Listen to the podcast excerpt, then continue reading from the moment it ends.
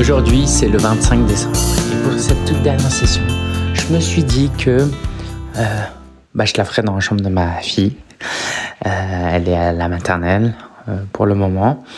Et j'aimerais te partager ce que j'aimerais qu'elle comprenne et qu'elle ressente en grandissant. Et je suis en train d'éteindre ces lumières en même temps. Noël, c'est euh, d'une certaine manière l'anniversaire de Jésus. Et je me suis dit que c'était approprié, opportun pour te parler de ma foi, de ce en quoi je crois, mais surtout de euh, la Bible, de ce que ça implique euh, ou impliquerait pour toi, de comprendre le message de Noël, le vrai message de Noël. Aujourd'hui, c'est devenu une fête commerciale et en soi, ça me pose pas de problème. Hein. Moi, j'aime bien les marchés de Noël, j'aime bien les cadeaux, tout ça. Mais au fond, ce qu'on célèbre, c'est la naissance de Jésus. Et j'ai remarqué, en France, que beaucoup de personnes étaient n'étaient pas juste neutres, ils étaient souvent contre même la religion ou l'Église ou la foi chrétienne, mais sans savoir pourquoi précisément ils étaient contre. Moi par exemple, si tu me dis euh, pourquoi tu es contre Hitler et le nazisme, bah, parce que tuer des innocents, euh, c'est mal, c'est mauvais. Hum, et pourtant, pour euh, tout ce qui touche à la foi, bah, c'est plus compliqué. Parce qu'il y a des choses liées à notre culture, à, notre, à des choses émotionnelles des choses qu'on aura entendues, bah voilà, quand tu entends qu'il y a des prêtres pédophiles, ça te donne pas trop envie euh, d'amener ton enfant à l'église catholique, par exemple. Euh, quand tu sais qu'il y a des guerres de religion, bah tu te dis pas, ouais, ça a l'air cool ce truc, on va s'aimer, ça va être peace and love. Euh, quand tu vois certains fanatiques ou des dirigeants comme Bolsonaro, Trump qui se prétendent être chrétiens, euh, dire des absurdités et ne pas faire preuve de tolérance, euh, tu dis bon bah j'ai pas trop envie d'être euh, ça. Et franchement, je le comprends. Hum, je le comprends, je comprends et et ça complique euh, forcément beaucoup de choses. Mais si tu me permets, c'est la recherche de vérité qui nous intéresse au plus profond de nous. Moi, ma force, mon avantage, c'est que voilà, je suis enfant d'immigré, donc j'ai pas toute cette attache euh, culturelle par rapport à mon histoire. Euh. Moi, j'ai mes ancêtres ne se sont pas entretués parce qu'ils étaient protestants et catholiques, tu vois. Euh, je suis voilà, Bolsonaro et Trump, ça n'a rien à voir avec moi. Et j'ose penser que je suis arrivé avec une certaine neutralité. Alors pas totalement, puisque moi, des petits, mes enfants m'amenaient euh, mes enfants.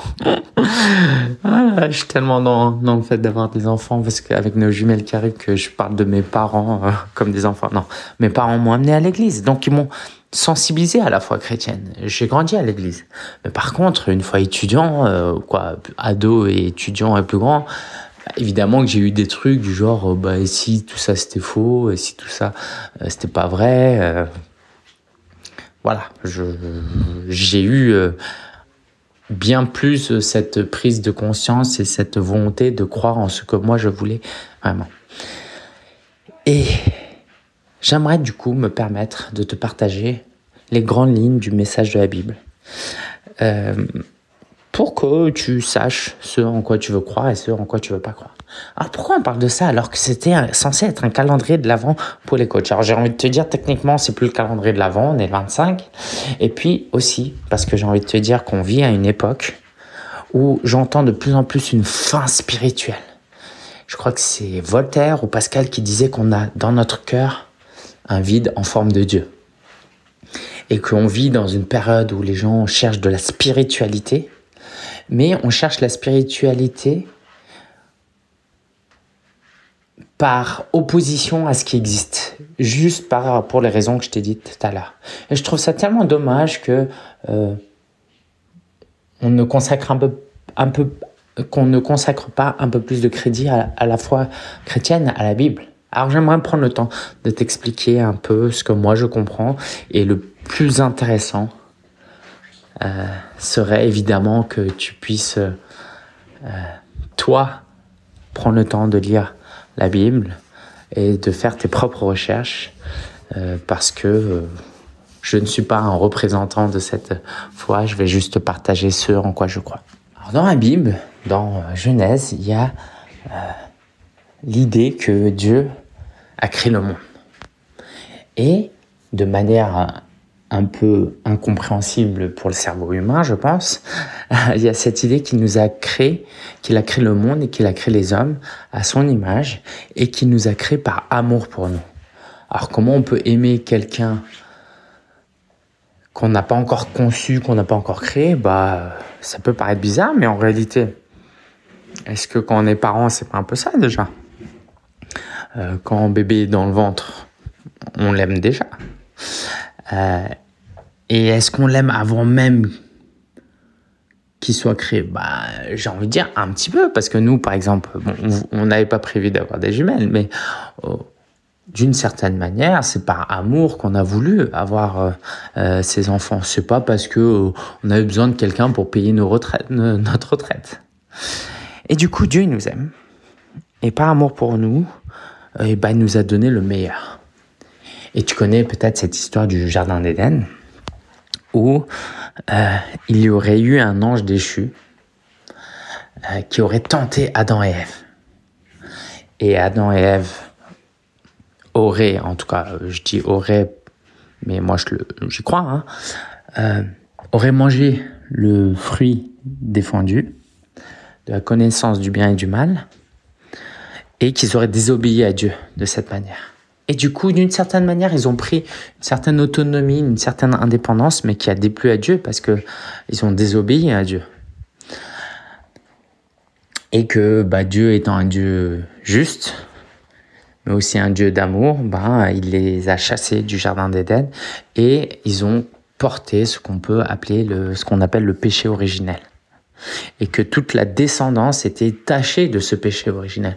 Ce qui fait que toi et moi, en tout cas dans cette croyance, eh ben on est, on est du verbe naître pécheur.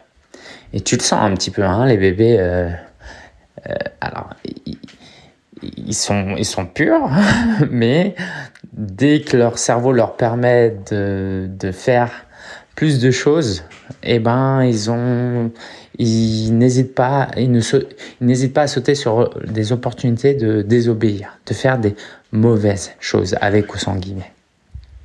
Et qu'est-ce qui fait qu'on a des guerres et tant de souffrances sur cette terre et qu'il y a des gens méchants et des gens, euh, même parmi, parmi les gens gentils, euh, qui est totalement gentil Eh ben, ce serait lié à ce péché originel. Et que ce que dit la Bible, c'est que normalement, le salaire du péché, bah, c'est la mort. Ça veut dire quoi? Ça veut dire que bah, quand tu pêches, euh, comme Dieu est un Dieu juste, ben, euh, tu es puni. Tu vois, ce serait difficile de croire en un Dieu qui ne punirait pas quelqu'un comme Hitler. Le truc, c'est que Dieu il nous aime aussi dans sa justice. Et c'est là qu'arrive Jésus. Pourquoi Jésus débarque? Parce que Jésus, c'est le Fils de Dieu qui vient, lui, sans péché, pur, saint, et qui, par sa mort sur la croix, nous permet, nous, de décharger nos fautes. Ça veut dire quoi? Ça veut dire que Dieu, il doit quand même nous punir, il doit quand même punir, il doit quand même sévir, parce que c'est un Dieu juste, mais il a permis à ce que ce soit son fils qui soit puni à notre place. Donc, on est quand même puni, mais par rapport, par amour pour nous, on est sauvé. Et effectivement, là, on part dans des trucs où c'est pas totalement rationnel. Hein. En tout cas, euh, c'est pas les cours de SVT qui vont nous expliquer ça. Mais ce cadeau que Dieu nous offre par la mort de son Fils, c'est pas un cadeau obligatoire qu'on n'est pas obligé de prendre. Et tu vois, le concept de, paradis et enfer, c'est cette idée-là. C'est que Dieu, il nous aime, il veut qu'on vive. Et qu'après notre mort, on peut continuer à vivre une vie éternelle si on a accepté ce cadeau. Et en acceptant ce cadeau, on a Dieu en nous. On a euh, ce qu'on appelle le Saint-Esprit en nous.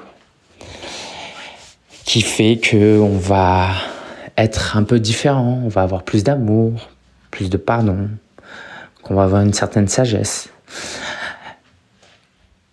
Et juste pour répondre à, j'anticipe la question, mais attends, il y a quoi? Il y a Dieu, le Père, le Fils, le Saint-Esprit, il y a trois dieux?